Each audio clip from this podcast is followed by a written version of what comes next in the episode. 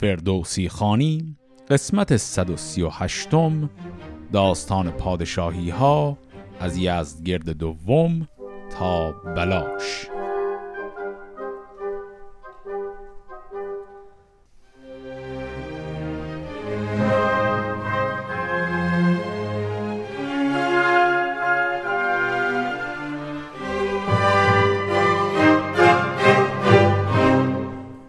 انتهای قسمت قبل دیدیم که یزدگرد پسر بهرام گور به پادشاهی رسید. داستان پادشاهی یزدگرد هم مثل یکی دو مورد دیگر که در قسمت های اصطلاحا تاریخی داشتیم خیلی مختصره عملا خیلی داستان خاصی نیست. یزدگرد و چند تا پادشاه بعدش داستان های خیلی کوتاهی دارن. این داستان های کوتاه رو می‌خوایم در این قسمت با هم دیگه بخونیم. در یک مورد از این داستان کوتاه یک اتفاق مهمی میفته که جلوتر باز برامون خیلی اهمیت داره. اما بقیه موارد خیلی مختصرن و همینطوری فهرستوار از جلوشون می‌خوایم رد شیم تا برسیم به داستانهای پر آب و تابتر. پس شروع کنیم. چو شد پادشاه بر جهان یزدگرد سپاه پراگنده را کرد گرد نشستند با موبدان و ردان بزرگان و سالار فش بخردان. جهانجوی بر تخت زرین نشست در رنج و دست بدی را ببست. نخستین چنین گفت کان که از گناه برا سود شد ایمن از کینه خواه. هر آن کس که دل تیره دارد ز رشک مران درد را دور باشد بزشک که رشک آورد آز و گرم و گداز. دو جاگاه دیوی بود دیرساز. هر آن چیز کانت نیاید پسند دل دوست و دشمن بر آن بر مبند. مدارا خرد را برادر بود. خرد بر سر دانش افسر بود. به جای کسی گر تو نیکی کنی مزن بر سرش تا دلش نشکنی. چون نیکی کنش باشی و برد بار نباشی به چشم خردمند خار. اگر بخت پیروز یاری دهد مرا بر جهان کامگاری دهد. یکی دفتری سازم از راستی که نپذیرد او کجی و کاستی. خب این خطبه شروع پادشاهی آیه یزگرد بود. تنها نکته اینجا این کلمه رشک که گفتیم این همون رشک هست که در فارسی امروز هم داریم. صرفا اینجا اینجوری باید تلفظ بشه که با قافیه کلمه پزشک یا همون پزشک همخوان باشه.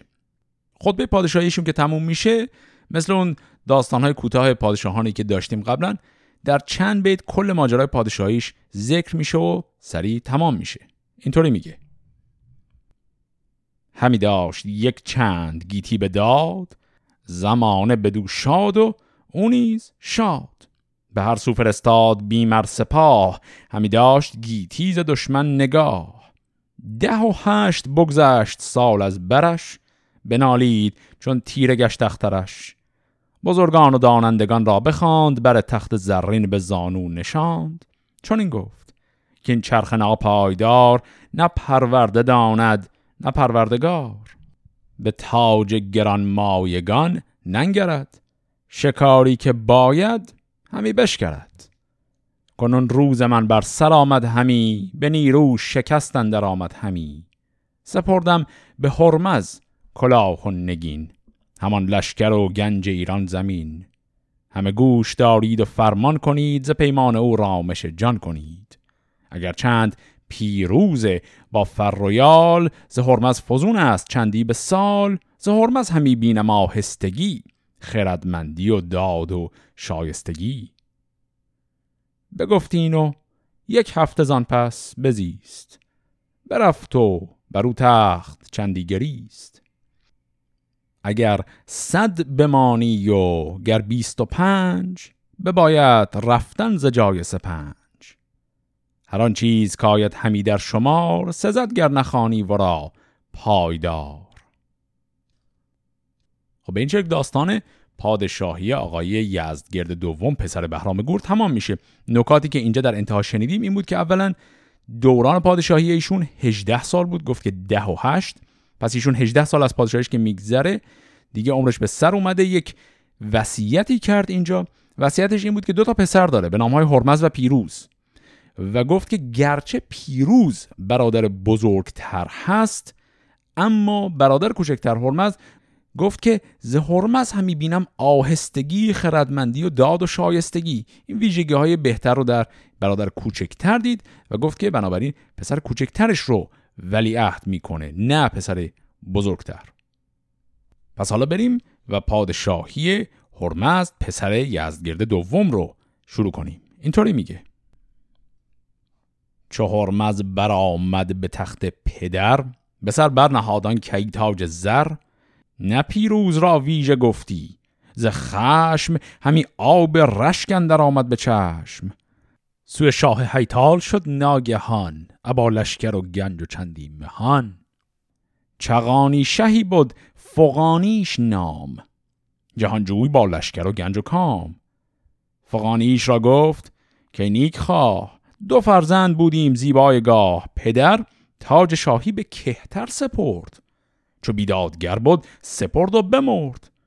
چو لشکردهی مرمرا گنج هست سلیح و بزرگی و نیروی دست. فغانی؟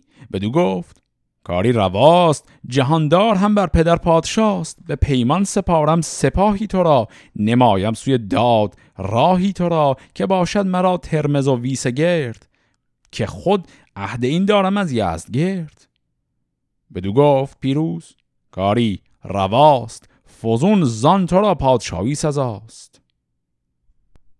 خب اینجا نطفه یک اتفاق خیلی مهمی در این مجموعه داستان ها داره میفته اون هم این که این قضیه که یزدگرد به پسر کوچکتر پادشاهی رو داد و نه به پسر بزرگتر موجب یک فتنه ای شده. پسر بزرگتر آقای پیروز که می‌بینه خب مقام ویژش رو از دست داده و صرفا یه درباری عادی بیشتر نیست فرار می‌کنه میره به یک کشور همسایه. اسم این کشور همسایه رو تا حالا در شاهنامه نداشتیم. الان برای اولین بار داریم. اینها یک قومی هستند به نام هیتالیان که در متون فارسی و عربی گهگاه اسمشون به عربی هم جمع بسته میشه. بهشون حیاتله هم میگن. در متونی که از زبانهای دیگر به فارسی ترجمه شده گهگاه هپتالیان یا هفتالیان هم نوشته میشن.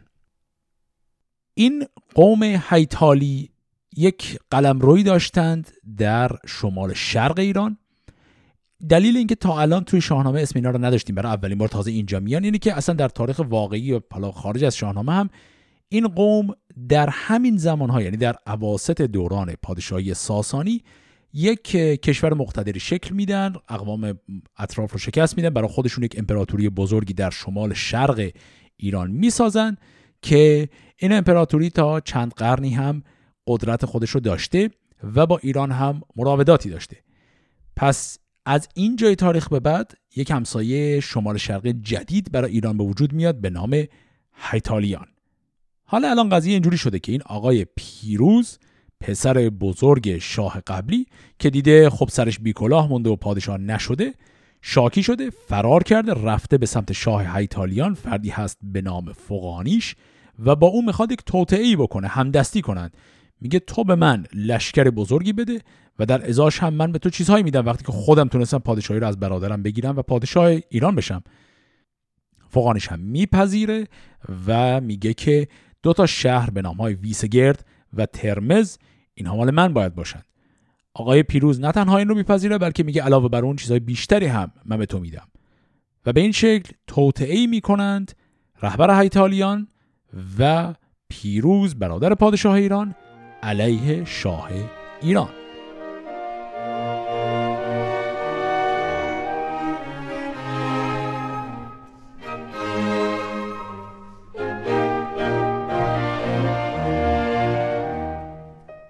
بدو داد شمشیر زن سی هزار ز لشکری نامدار. سپاهی بیاورد پیروز شاه که از گرد تاریک شد چرخ ماه. سرانجام هرمز گرفتار شد. همه تاج ها پیش او خار شد. چو پیروز روی برادر بدید دلش مهر و پیوند او برگزید. بفرمود تا بارگی برنشست. بشد تیز و بپسود رویش به دست. فرستاد. بازش به دیوان خیش. بدو خوانده بود عهد و پیمان خیش. پس به این شکل در نبردی که خیلی هم سریع مشخصات نبرد رو گفت پیروز برادر خودش هرمز رو شکست میده. اما مهر برادریش باعث میشه هرمز رو نکشه. صرفا پادشاهی رو از او گرفته و الان خودش بر تخت پادشاهی می‌خواد بشینه. پس عملا داستان پادشاهی هرمز پسر یزگرد همینجا شروع نشده تمام میشه و ما وارد داستان پادشاهی برادرش پیروز می‌خوام بشیم. بیامد به تخت کی برنشست چنان چون بود شاه یزدان پرست نخستین چون این گفت با مهتران کی پر هنر با گوهر کهتران. همی خواهم از داور بینیاز که باشد مرا زندگانی دراز که که را به که دارم و مه به مه. فراوان خرد باشم و روز به. سر مردمی بردباری بود سبکسر همیشه به خاری بود.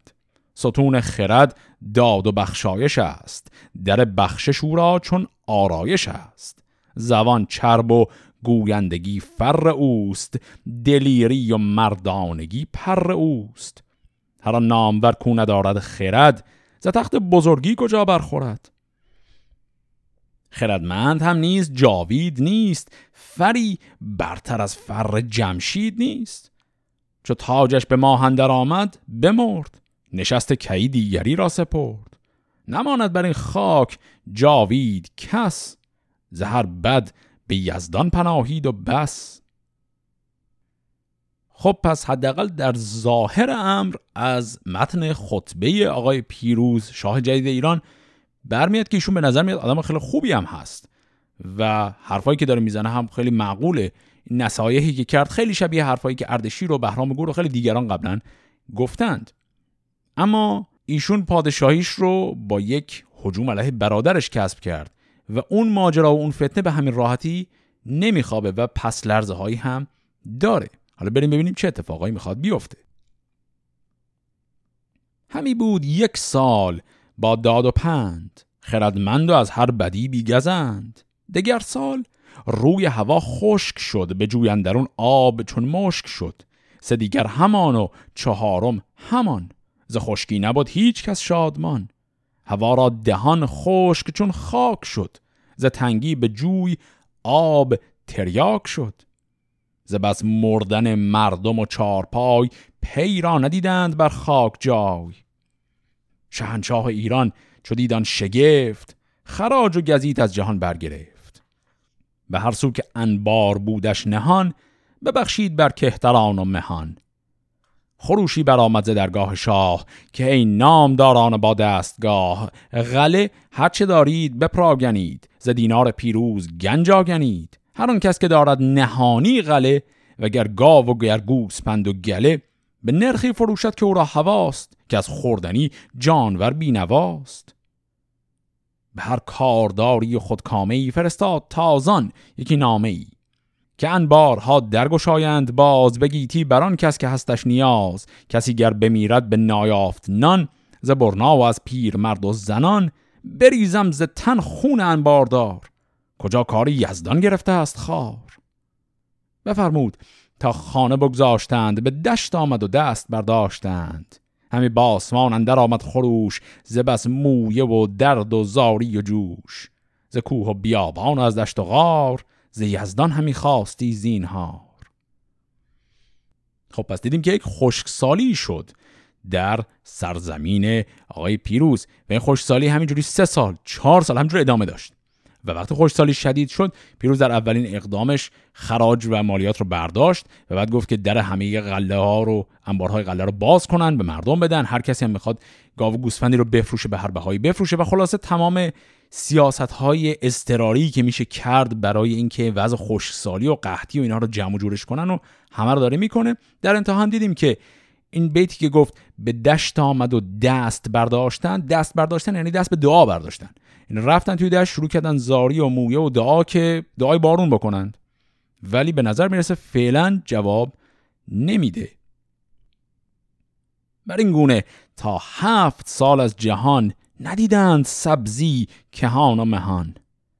به هشتم بیامد مه فوردین برآمد یکی ابر با آفرین. همی در بارید بر خاک خشک همی آمد از بوستان بوی مشک. شده لاله در چنگ گلبن قده همی تافت از چرخ قوس و قزه زمانه برست از بد بدگمان به هر جای بر ذهن هاده کمان. چو پیروز از آن روز تنگی برست به دارام بر تخت شاهی نشست یکی شارستان کرد پیروز رام. بفرمود کوران هادند نام. جهاندار گوینده گفت آن ری است که آرام شاهان فرخ پی است. دگر کرد بازان پیروز نام خونیده به هر جای آرام و کام. که اکنونش خانی همی اردویل که قیصر بدو دارد از داد میل. چون این بوم ها یک سراباد کرد دل مردم پرخرد شاد کرد. درم داد تا لشکر نامدار سوی جنگ جستن برا راست کار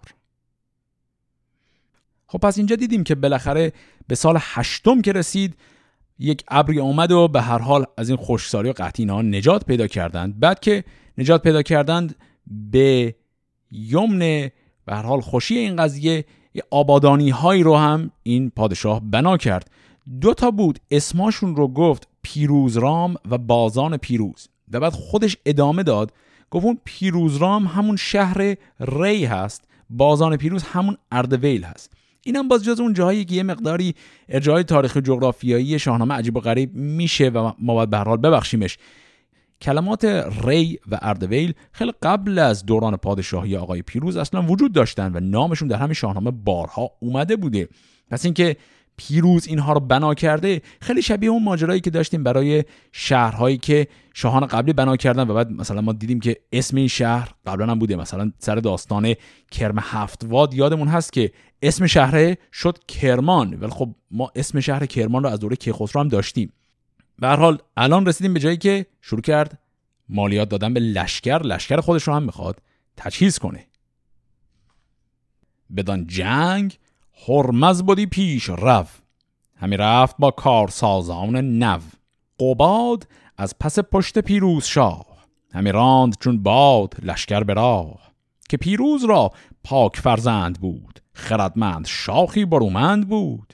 بلاش از بر تخت بنشست شاد. که کهتر پسر بود با فر و داد. یکی پارسی بود بس نامدار که خواندی ورا را شهریار. بفرمود پیروز کیدر بباش چو دستور شایسته پیش بلاش. سپه را سوی جنگ ترکان کشید همی تاج و تخت کی را سزید.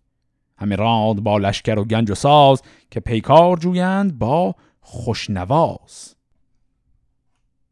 خب اینها الان یه جنگ رو می‌خوان شروع کنن. این جنگ جریانش چیه و این توضیحات که داد چیه؟ همین چند دقیقه پیش متوجه شدیم که پیروز وقتی برادرش هرمز رو از تخت پادشاهی به زیر آورد و خودش نشست جاش دلش براش سوخت و هرمز رو نکشت. الان تازه متوجه میشیم نه تنها رو نکشته بلکه کلا کاریش نداشته یعنی حتی تبعیدیش هم نکرده. و در این لشکری که الان به راه انداخته هرمز برادر خودش رو به عنوان یکی از سردارها جلو فرستاده. و بعدم اسم دوتا پسر خود همین آقای پیروز اومد قباد و بلاش. قباد پسر بزرگه او هم الان سردار همین لشکری شده که می‌خوام برم به جنگ بلاش پسر کوچکتره و در قیاب پدر نیابتی بلاش رو بر تخت پادشاهی نشونده. و از اون طرف یک فردی رو هم اسم آورد به نام سوفرا. گفت که این آقای سوفرا میشه دستور یعنی همون وزیر پیش بلاش. بلاش به هر حال احتمالا نوجوان بچه هنوز. سوفرا قرار کمک او باشه و نقش وزیرش رو ایفا کنه. پس به این شکل اینها جمع کردن برن به جنگ. اما به جنگ کی؟ گفت به جنگ ترکان به رهبری فردی به نام خوشنواز. حالا این آقای خوشنواز اصلا جریانش چیه و این جنگه برای چی می‌خواد اتفاق بیفته؟ در بیتای پایینتر این رو برامون می‌خواد توضیح بده. نشانی که بهرام یل کرده بود ز پستی بلندی برآورده بود نوشته یکی عهد شاهنشهان که از ترک و ایرانیان در جهان کسی زین نشان هیچ بر نگذرد که از آن رود برتر پی نشمرد. چو پیروز شیروزن آنجا رسید نشان کردن شاه ایران بدید چون این گفت یک سر به گردن کشان که پیش برک بر برین هم نشان. من آره برارم به شمشیر و گنج ز هیتال تا کس نباشد به رنج. چو باشد مناره به پیش برک بزرگان به پیش من آرند. چک. بگویم که این کرد بهرام گور به مردی و دانایی و فر و زور. نمانم به جای پی خوشنواز به هیتال و ترک از نشیب و فراز. خب این آقای پیروز کلا به نظر می‌رسه که مقداری همچنین خورده شیشه داره. این جنگ اصلا با جنگ تونسته بود به پادشاهی برسه. حالا همه اوضاع خوب شده اون خوشسالی تمام شده. حواس یه جنگ دیگر رو کرده و یه کلک خیلی عجیب غریبی هم می‌خواد بزنه. در داستان بهرام یادمون هست که وقتی که یه جریانی داشتیم هم از روم هم از چین حمله خواستن بکنن بعد بهرام اول رفت به سمت خاقان اونها رو که شکست داد هیچی رفت یه مرز بلندتری از صرفا فقط جهون تعیین کرد. یعنی یک دیوارهای روی زمین ایشون کشید که مرز دو کشور باشه. و آقای پیروز رسیده به اون مرز رسیده به اون دیوارها. میگه که ما این دیوارها رو می‌کشیم یه جلوتر. یعنی به عبارت این دیوارها رو انگار مثلا خراب می‌کنیم یه دیوار جدید توی قلمروی شرقتر می‌کشیم بعد ادعا می‌کنیم که این دیوار جدیده همون دیوار بهرامه. دروغ میگیم. و بعد مجبورشون می‌کنیم که بپذیرن. یعنی به عبارتی می‌خوام زورکی سرزمین هاشون رو بگیریم و دروغ هم بهشون گفته باشیم. و اینجا هم که کلمه برک رو شنیدیم این برک اسم رودیه. داره میگه که این دیوار رو این مناره ها این به حال برج هایی که اونجا هست رو اینا رو بکشید به سمت رودخانه برک. ببرید به اونور. و اینجا کلمه هم داشتیم گفت که بزرگان به پیش من آرند. چک. کلمه چک از این کلمه عجیبه در شاهنامه. چک همون معنی رو میده که کلمه چک بانکی امروز میده. این کلمه از نظر ریشه هم ریشه عجیب و غریبی داره. چون به نظر می‌رسه خیلی ربطی به اون چک که از زبانهای غربی وارد فارسی شده نداره اما یک ریشه خیلی دوری داره که باز یه ربط هایی بهش داره. حالا من در هیته تخصصم نیست بیشتر از این نمی‌دونم. اما از نظر معنی همون حالت معنی چک و سفته که امروز میگیم داره. این میگه به پیش منارند چک یعنی اینکه از من حساب ببرن. یعنی به حال حساب کتاب مالیاتی رو اینا باید برای من بیارن. به عبارتی این زمین های جدیدی که از طرف رود برک می‌خوام بگیرم حال به بعد دیگه زمینه من میشه. خب حالا ببینیم این نقشه عجیب آقای پیروز اصلا به چه شکل می‌خواد پیش بره.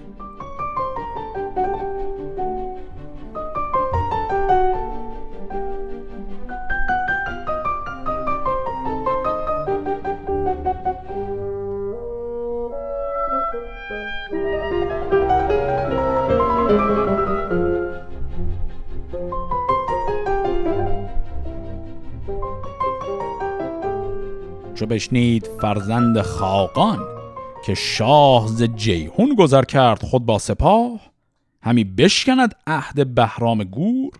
بدان تازه شد کشتن و جنگ و شور دبیر جهان دیده را خوشنواز بفرمود تا شد بر او فراز. یکی نامه بنوشت با آفرین زدادار بر شهریار زمین. چون این گفت که از عهد شاهان داد بگردی نخوانم خسرو نژاد. نه این بود عهد نیاگان تو گزیده جهاندار و پاکان تو. چو پیمان آزادگان بشکنی نشان بزرگی به خاک افگنی مرا با تو پیمان بباید شکست. به ناکام بردن به شمشیر دست. به نامه زهر کارش آگاه کرد بسی هدیه با نامه همراه کرد. سواری سراینده و سرفراز همه رفت با نامه خوشنواز.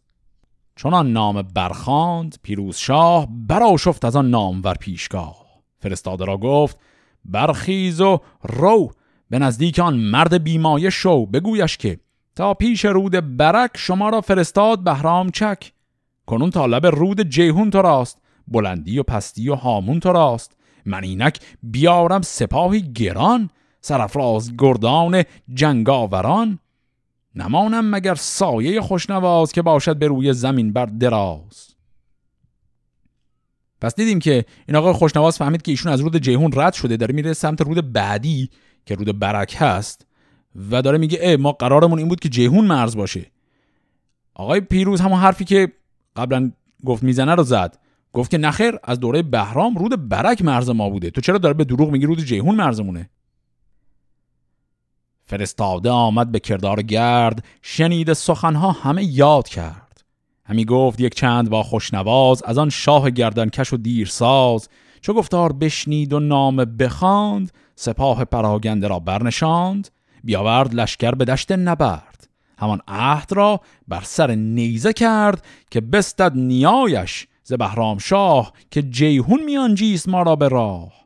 یکی مرد بینادل و چربگوی ز لشکر گزین کرد با آب روی. بدو گفت نزدیک پیروز رو.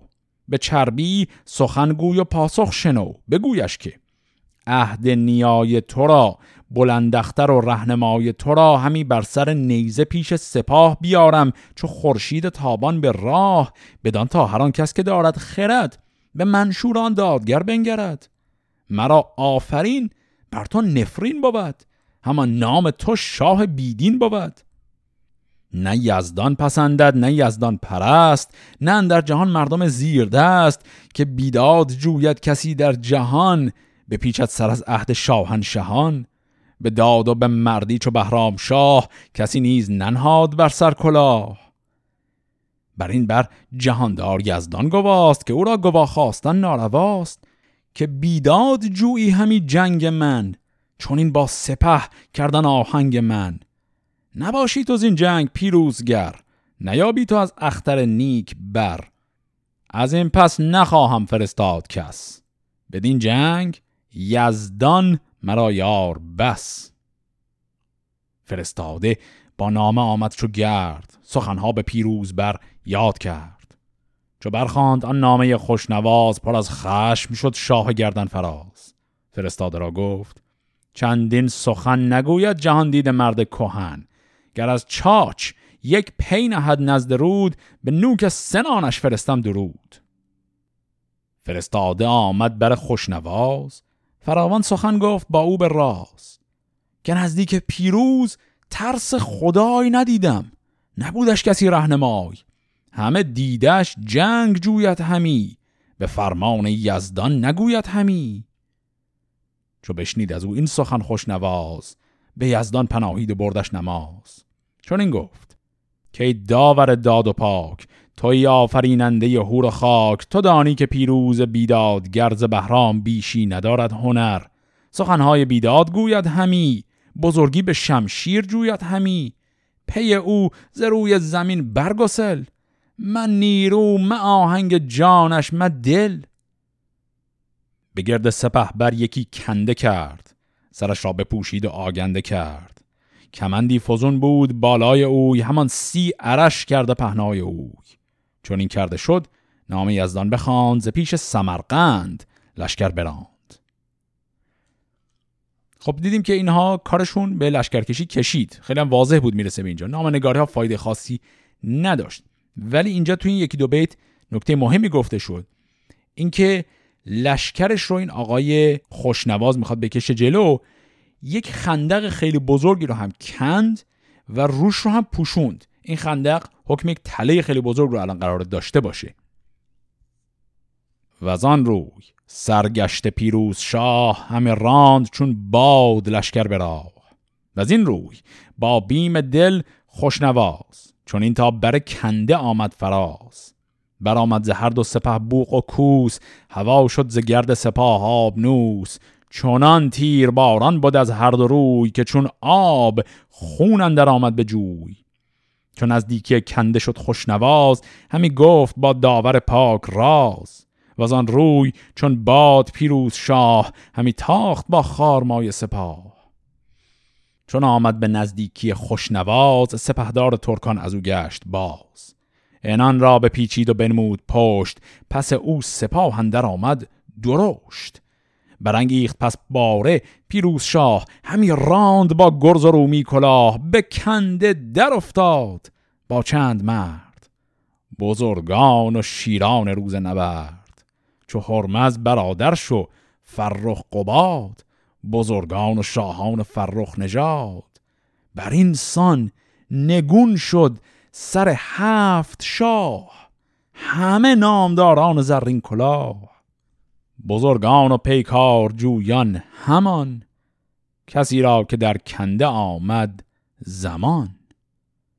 و از آنجا گه شاد دل خوشنواز یکی بر لب کنده آمد فراز. برآورد از آن کنده هر کس که زیست همی خاک بر بخت ایشان گریست. شکست سر و پشت پیروز شاه شه نامداران با تاج و گاه. ز شاهان نبود زنده کس جز قباد شدان لشکر و پادشاهی به باد. همی راند با کام دل خوشنواز سرفراز با لشکر رزم ساز. به تاراج دادان سپاه و بونه نه کس میسر دید و نی میمنه از ایرانیان چند بردند اسیر چفگنده بر خاک و خسته به تیر. خب پس دیدیم که در این نبرد خیلی عجیب پیروز که با برادر و پسر و یالمه از بزرگان کشور اومده بودن همه در این خندق یا همین کنده بزرگ گرفتار میشن و همشون کشته میشن.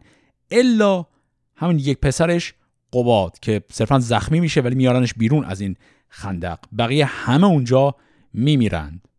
و الان بلاش پسر کوچکتر در ایران نایب شاه هست اما بقیه خاندانش همه نابود شدن. قبات هم که اینجا اسیره دست خوشنواز شد.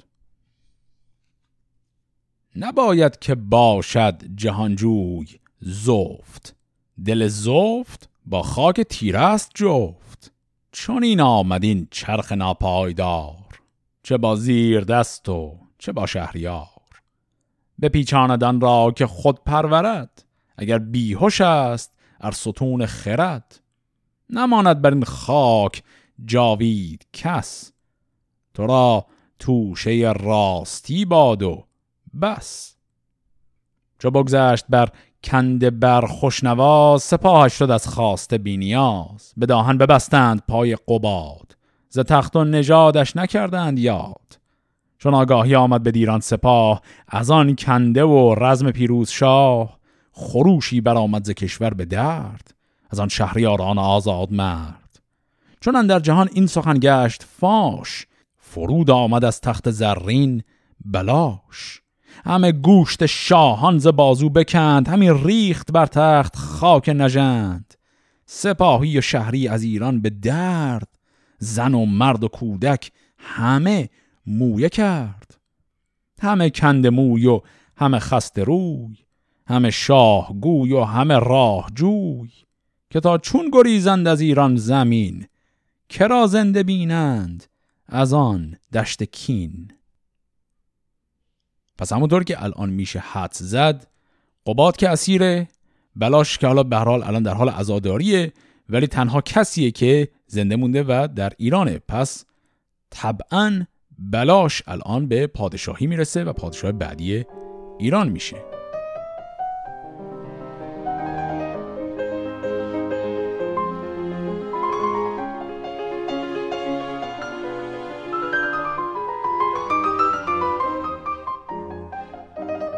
چو بنشست با سوگ ماهی. بلاش سرش پرز گرد و رخش پر خراش. سپاه آمد و موبد موبدان هر آن کس که بود از رد و بخردان فراوان بگفتند با او به پند سخنها که بودی ورا سودمند بر آن تخت شاهیش بنشاندند بسی زر و گوهر برافشاندند. چو بنشست برگاه گفت ای ردان بجویید رای و دل بخردان شما را بزرگی است نزدیک من. چو روشن شود رای تاریک من بگیتی هر آن کس که نیکی کند بکوشد که تا رای ما نشکند. هر آن کس کجا باشد او بد سگال که خواهد همی شاه خود را همال نخستین به پندش توانگر کنم چون ابزیرد از خونش افسر کنم. هر آنگه که از این لشکر درپرست بنالد بر ما یکی زیر دست دل مرد بیدادگر بشکنم همه بیخ و شاخش زبون برکنم. مباشید گستاخ با پادشاه به ویژه کسی کو بود پارسا؟ که او گاه زهر است و گه پای زهر. مجوید از زهر تریاک بر. زگیتی تو خوشنودی شاه جوی. مشو پیش تختش مگر تازه روی. چو خشم آورد شاه پوزش گزین. همی خان به بیداد و داد آفرین. هر آنگه که گویی که دانا شدم به هر دانشی بر توانا شدم چنان دان که نادانتری آن زمان. مشو بر تن خیش بر بدگمان.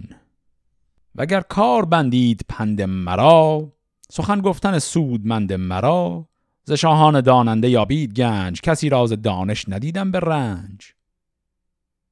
بر او مهتران آفرین خواندند ز دانایی او فرو ماندند. برفتند خوشنود از ایوان اوی به یزدان سپرده تن و جان اوی. خب پس اینجا الان خطبه اول پادشاهی آقای بلاش رو هم شنیدیم و واکنش درباریان هم این بود که این بلاش که خیلی هم جوانه به نظر می‌رسه عقل و هوشش سر جاشه و خوشحال شدن از اینکه پادشاه عاقلی بر سر کار هست. اما اگر خاطرمون باشه این آقای بلاش به خودی خود ول نشده بود. فردی بود به نام سوفرای که پدرش منصوب کرده بود که نقش وزیر و راهنمای بلاش باشه. خب این آقای سوفرای هنوز سر کار هست. حالا بریم ببینیم ایشون الان داره چه می‌کنه؟ بدانگه که پیروز شد سوی جنگ یکی پهلوان جست با رای و سنگ که باشد نگهبان تخت و کلاه بلاش جوان را بود نیک خواه بدان کار شایسته بود سوفرای. یکی نامور بود و پاکیز رای. جهان دیده از شهر شیراز بود سپه بود دل و گردن افراز بود.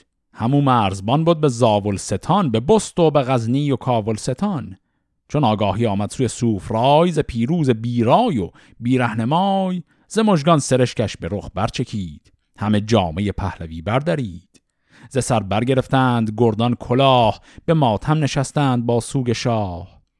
همی گفت بر کینه شهریار بلاش جوان چون بود خواستار. بدانست کان کار بی سود گشت سر تاج شاهی پر از دود گشت. سپاه پراگنده را گرد کرد. بزد کوس از دشت برخواست گرد. فراز آمدش تیغ زن صد هزار. همه جنگ جوی از در کارزار. درم داد و آن لشکر آباد کرد. دل مردم کینه ورشاد کرد. فرستاده خواند شیرین زبان. خردمند و بیدار و روشن روان. یکی نامه بنوشت پر داغ و درد. دو دیده پر از خون و رخسار زرد. به نامندرون پند ها کرد یاد جمشید و کیخسرو و کیقباد. و از آن پس فرستاد نزد بلاش که شاها تو از مرگ غمگین مباش که این درد هر کس بخواهد چشید شکیبایی و نام باید گزید.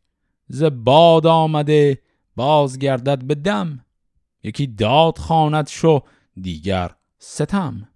کنون من به دستوری شهریار بسیچم بر این کینه زیکارزار که از کینه خون پیروز شاه بنالد ز چرخ روان هور و ماه. پس دیدیم که این آقای سوفرای اول مقدار در مشخصاتش گفت گفت ایشون مال شهر شیرازه اما ایشون مرزدار منطقه زاولستانه. و وقتی خب به حال خبر مرگ پیروز بهش رسیده ایشون فکری که به سرش زده که خب بلاش تازه کاره و تنها کسی هم هست که از این خاندان مونده و اگه بلاش به کینخواهی پدرش بلند شه و بخواد حمله کنه محتمله که شکست بخوره و خب در اون صورت خیلی فاجعه بدتری هست. و گفت که من به نیابت از تو لشکر جمع می‌کنم برای کینخواهی پدرت. فرستاد زین روی برداشت پای و آن روی گریان بشد سوفرای بیا راست لشکر چو پر تزرد بیا آمد ز زاولستان سوی مرو.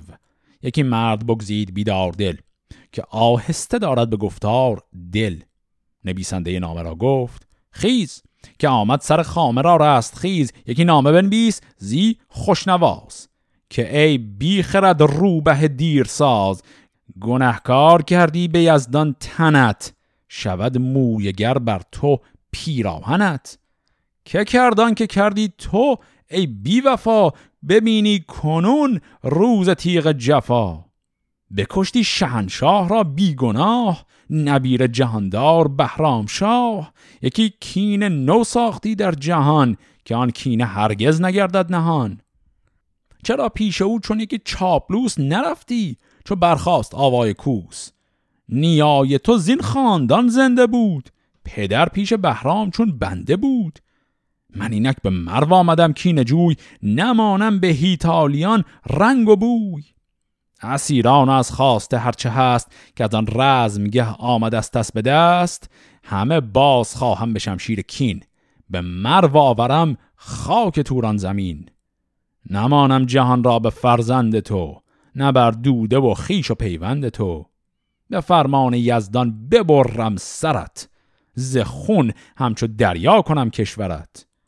یکی باشد ار چند گویم دراز که از خون پیروز چون خوشنواز شود زیر خاک پی من تباه به یزدان روانش بود دادخواه. خب این شد متن نامه ای که آقای سوفرای داد که به دست خوشنواز برسونن. خیلی همچین قاطع و محکم گفته بود که می‌خواد بیاد برای انتقام جویی. چیزی هم که شاید اینجا جالب باشه اینه که اینا اونطور که اول این ماجراها رو اصلا کلا دیگه به روی خودشون نیاوردن. اینکه پیروز اصلا از اعتماد این هایتالیان سوء استفاده کرد. این اول به اونا هم پیمان بود. یه چند سالی که گذشت برعکس شد. و غیر از اون هم اینکه پیروز کلا این جنگ رو شروع کرده بود و یه کار خیلی عجیب غریبی هم می‌خواست بکنه دیگه. اومده بود می‌خواست مرز رو عوض کنه و به زور وارد خاک کشور حریف بشه. اینا رو دیگه اینا اصلا به روی خودشون نمیارن. صرفا از این رو در میان که خوشنواز رهبر هایتالیان زده و شاه کشور ما رو کشته. فقط همینو میگن. فرستاده با نامه سوفرای بیامده چو شیر دلاورز جای چون آشفته آمد بر خوشنواز بشد پیش تخت و نبردش نماز. بدو داد پس نامه سوفرای سرفراز لشکر بپرداخت جای. نویسنده نامه را داد و گفت که پنهان مکن آنچه نرم است و زفت. به مهتر چنین گفت مرد دبیر که این نامه پر گرز و تیغ است و تیر. شکسته شدن مرد جنگ آزمای از آن نامی پر سخن سوفرای همان در زمان زود پاسخ نوشت سخن هرچه بودن در او خوب و زشت. نخستین چون این گفت. که از کردگار بترسیم از گردش روزگار. که هر کس که بوده است یزدان پرست نیاورد در عهد شاهان شکست. فرستادمش نامه پندمند دگر عهد شهریار بلند. بر او خار بودن چه گفتم سخن هم اندیشه روزگار کهن. چون او کینه ورگشت و من چار جوی سپه را چو روی اندر آمد به روی به پیروزبر اختر آشفته شد. نه بر کام من شاه تو کشته شد. چو بشکست پیمان شاهان داد نبود از جوانیش یک روز شاد. نیامد پسند جهان آفرین تو گفتی که بگرفت پایش زمین. هر آن کس که عهد نیا بشکند سر راستی را به پای افکند. چو پیروز باشد به دشت نبرد شکسته به کندن درون پرز گرد. گرایی تو را آن هم راست است. نه گنج و نه جنگاورم کاست است. پس آقای خوشنواز در جواب سوفرای ذکر می‌کنه که آقا اصلا پیمان نیاکان ما پیمان پدر بزرگ من و پدر بزرگ ایشون که می‌شد بهرام گور پیمان ایران رو ایشون شکسته ما که کارش نداشتیم. و اینجا یک ایهام خیلی قشنگی هم داشت. گفت که هر آن کس که عهد نیا بشکند سر راستی را به پای افکند چو پیروز باشد به دشت نبرد شکسته به کندن درون پرز گرد اینجا کلمه پیروز هم به معنای اسم این شاهه که پیروز بود اسمش هم به معنای پیروزی که تو فارسی امروز هم میگیم. یعنی کسی که در جنگ پیروز هست. پس داره میگه حتی کسی که در میدان نبرد پیروز هم باشه پاش میفته تو این خندق و میمیره و حقش بود. و خب الان دیگه نبرد بین سوفرای و خوشنواز می‌خواد اتفاق بیفته. داستان این نبرد رو در قسمت هفته آینده با هم دنبال می‌کنیم. فعلا خدا نگهدار.